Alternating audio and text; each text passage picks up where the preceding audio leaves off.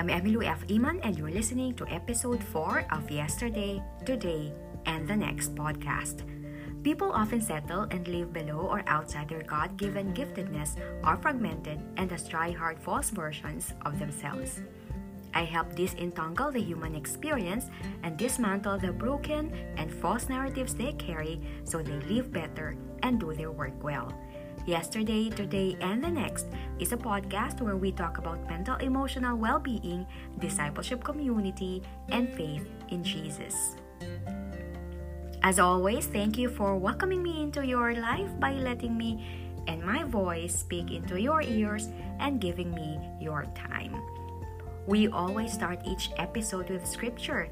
So this week, our scripture is a reading from Isaiah chapter 53, verses 4 to 5. I'm reading from the Christian Standard Bible. Yet he himself bore our sicknesses and he carried our pains. But we in turn regarded him stricken, struck down by God, and afflicted. But he was pierced because of our rebellion, crushed because of our iniquities. Punishment for our peace was on him, and we are healed by his wounds. Isaiah chapter 53, verses 4 to 5. Friends, Jesus did it for us. He bore our sicknesses, all sicknesses. He carried our pains. He was stricken, struck down, afflicted, and pierced because of our rebellion. He was crushed because of our gross immorality, lack of equity, injustice, and wickedness. He was punished so we can have peace. His wounds brought healing. He took all the bad stuff so that even in the middle of brokenness this life on earth brings, we can be free from sickness, have peace, and be healed. It is finished. All we have to do is accept what He did for us by faith. Dear friends, if you are in a place not knowing what to do, look to Him. We often rush to follow our feelings instead of live by faith. We rush to find relief when what our soul really needs is restoration. Friends, I suggest you sit with yourself even in the discomfort. And in that discomfort, invite Jesus in. Find yourself a corner free from the noise and distraction and invite Jesus in that discomfort. Yet he himself bore our sicknesses and he carried our pains. But we in turn regarded him stricken, struck down by God, and afflicted. But he was pierced because of our rebellion, crushed because of our iniquities. Punishment for our peace was on him, and we are healed by his wounds. Interrupting this episode to talk to you about I am encouraged that you are here with me today because today you are making that decision that fear will no longer rule your life. The first step to getting to where you need to be is by deciding that you can no longer remain where you are. And today, we are going to talk about anxiety. Have you ever told yourself, oh, my mind has been spiraling out of control, and I really need to get a solid place in my mind and in my faith again? Have you? Yep, me too. The common fact remains that so many of us have suffered at the crippling hands of anxiety, but so many more of us are not actually talking about it or are not getting the support that they need. But today, in the many more episodes, we are talking about it no matter how big or how small the anxiety is that you are facing. Because the truth is, when I was going through my own overwhelming period of anxiety, I needed some understanding on how to navigate my mind out of this pit. I needed someone to walk alongside me and remind me of God's truth because this is just as much a spiritual battle as it is a mental battle. In the rush of your day, I suggest that you wait and take the time to listen to this when you have a moment of stillness. Whether that be in the morning, during your lunch break, or even when things have settled down at night. Because here's the reason this isn't a topic you want to rush through because grasping the fullness of the practices and truths that I will share will be vital to how much you take away from this episode. Half of the battle of anxiety is realizing that you are in the battle. Mainly because our fears and insecurities feel so true. And when you believe it's the truth, you won't fight it. You give in to it and change happens when you actually know there is something to change. So consider this episode as your mini psychoeducation. There will be a lot of information, so be ready to take down notes. And I think it's important to start off with an understanding of what you are dealing with so you know how to combat it. So, here are the, some of the things that I want to ask you. Have you experienced any of these? relationship anxiety because he or she did not respond to your call or your text. So you thought he or she might be cheating or perhaps ready to end your relationship. Though, of course, there's no real reason to believe this about him or her. Or social anxiety and fear of judgment or being observed in public settings. So you withdraw to a life of isolation. And friends, this is even true in Zoom and Meet meetings. Or have you experienced traumatic anxiety? It emerges fear in a situation similar to a previous trauma, although there is no real danger present.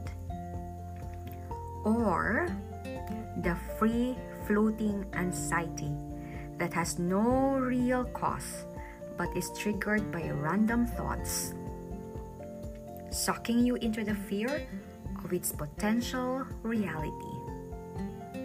And by the way, this free floating anxiety, these random thoughts, it is what Paul calls in Ephesians as fiery darts from the enemy. Here's the thing, friends just because the thought exists doesn't make it true. I'll say it again. Just because the thought exists doesn't make it true. Can you say it with me one more time? Just because the thought exists doesn't mean or doesn't make it true. Get that? You do not have to believe everything you think. You have this incredible ability that you may not have realized yet. This ability is called parallel processing. Now, let me explain. Parallel processing enables you with the ability to think about your thoughts. I know, think about your thoughts. This means that you can separate yourself from your thoughts and begin to discern what's healthy and what is not. And then you have the ability to discard what is not healthy. So, friends, use this ability that you have. Irrational thoughts pop into our heads all the time. Again, in Ephesians, Paul calls it the fiery darts of the enemy. So, the downfall is when you begin to entertain the thought. Once you ruminate, aka overthink, and submit to its existence, it will ruthlessly drag you in. So, how does this happen? And how do we make it stop? Anxiety comes in different forms, but one of the most common ways it enters our life is through trauma. Trauma isn't always as big as a near death experience, but it can be.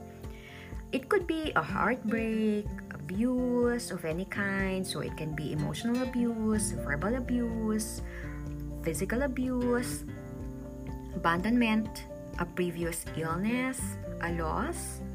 Well, practically, trauma is any event that caused deep, deep suffering.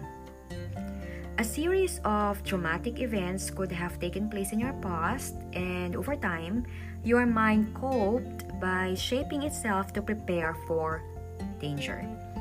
If you had a parent who struggled with anxiety, it's very likely that you inherently learned to respond in worry too. You pick up from your parents. So, our minds fight to avoid the possibility of ever experiencing suffering again. But worrying does not actually solve anything. It is a false effort to regain control. That's also why Jesus tells us not to worry because it cannot add to our height. Believe me, if you know worry have added to my height, I could have probably been nine feet now. And today have enough trouble of its own. That's what Jesus also said. So bringing tomorrow to your today will of course overwhelm you. For starters, let's break down the cycle of anxiety into four parts. Number one, the stimulus. This is the event that triggers your anxiety.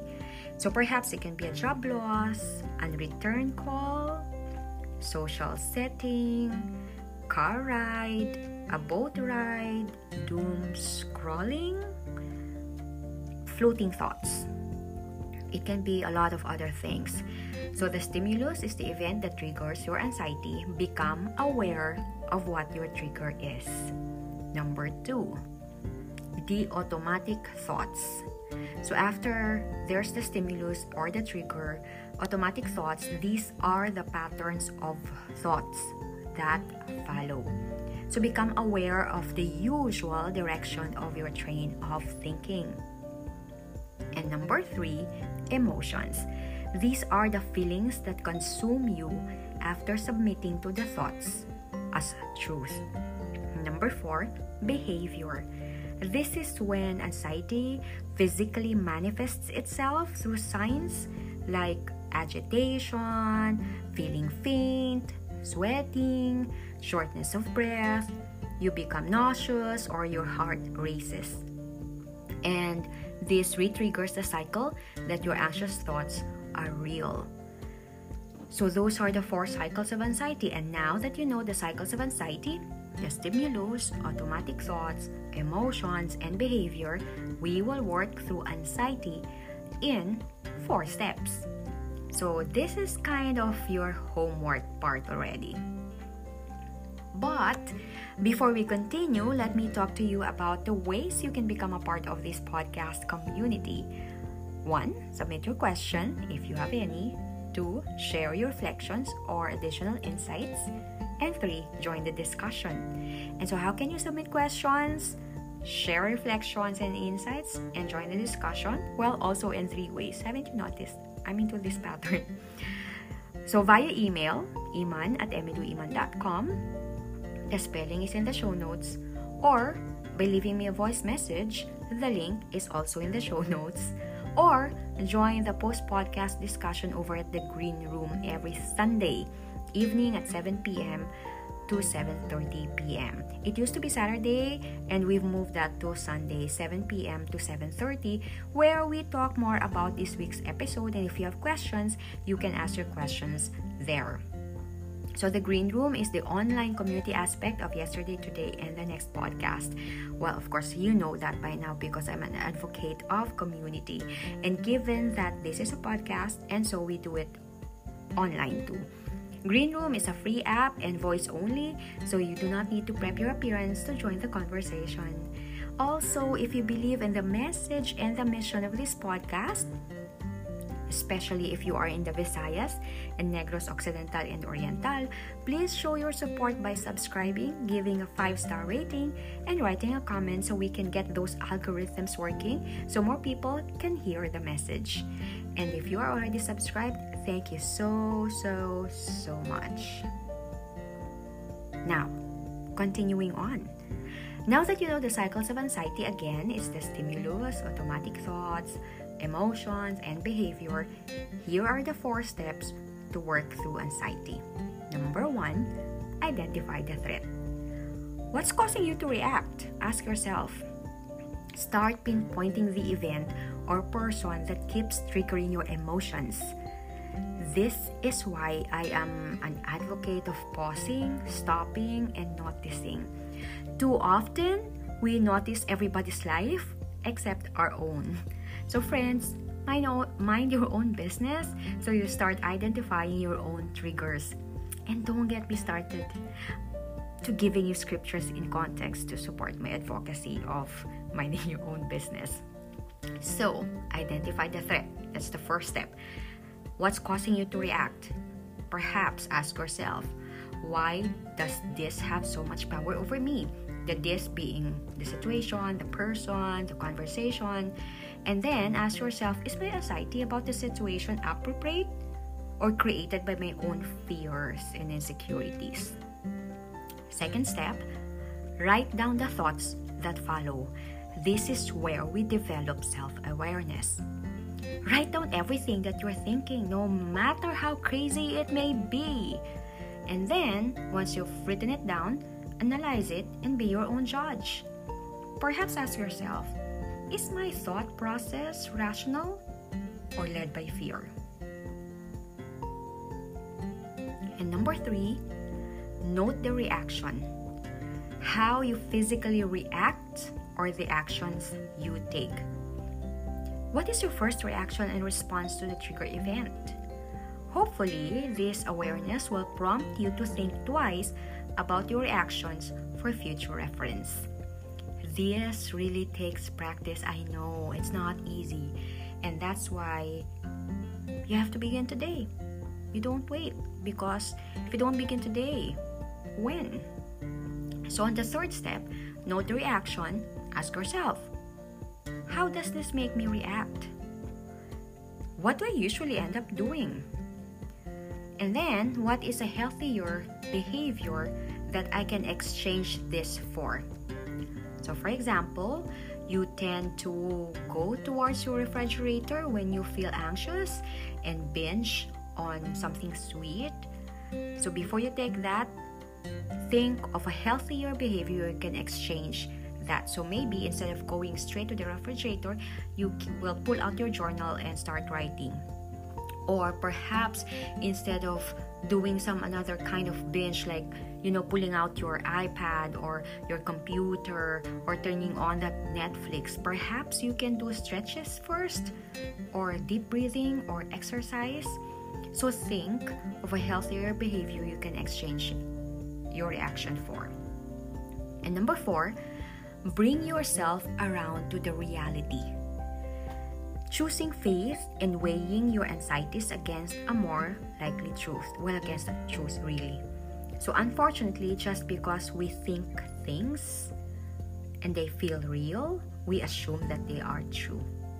At this point, you need to separate yourself from your feelings, whether that be by journaling or talking through them with someone else, and begin weighing the more rational reality. And so sometimes you can discover a few other things about yourself and about your thoughts, and you are able to separate it when you do journaling. Believe me, if you're not the journaling type, try it. 2 Corinthians chapter 10 verse 5 says, "We destroy arguments and every lofty opinion raised against the knowledge of God, and take every thought captive to obey Christ.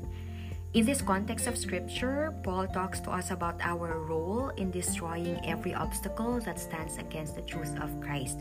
Remember that earlier I said anxiety is as much a spiritual battle as it is a mental battle. In other words, anything that does not align with the Spirit and the Word of God has just got to go. And that includes the thoughts that arise in opposition of your faith. So, after you have identified the specifics of your anxiety cycles and have observed your own life and done the four steps, here are two things I want you to practice doing to stop the cycle of anxious thinking. One, shut it down. I mean, shut it down, switch it off. How? When a thought pops up that you know is a trigger for you, do not entertain the thought. How do you entertain a thought? When you overthink, ruminate, do not ruminate, aka, do not overthink about it. Do not give it life in your mind. Do not give it life in your mind. Instead, you can say out loud, I rebuke this thought and take it captive to the authority of Christ. I rebuke this thought and take it captive to the authority of Christ. Say it 10 times every day if you have to. Forget awkwardness. In this case, awkwardness is you're not used to just you're not used to to do it. So get used to it. Okay. So shut it down. Refuse to give it life. Number 2, drop the thought that you've shut it down, then drop it. Don't hold it. Don't hold on to it because you might have shut it down, but you're still holding on to it. So drop it. Totally ignore it. This stage now, you are disowning the thought. And that is a good place to start. When you drop that thought, you disown that. Remember, thoughts are the root of your actions.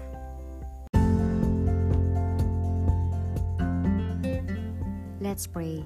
Lord, thank you for peace, and you are the peace that surpasses all understanding. Thank you, God, that we are able to cast our cares to you because I know you care for us. Thank you, God, for peace. In the name of Jesus Christ. Well, friends, this is it for this week. I will catch up with you next week. This has been yesterday, today, and the next podcast. May peace find us today, tomorrow, and all our days.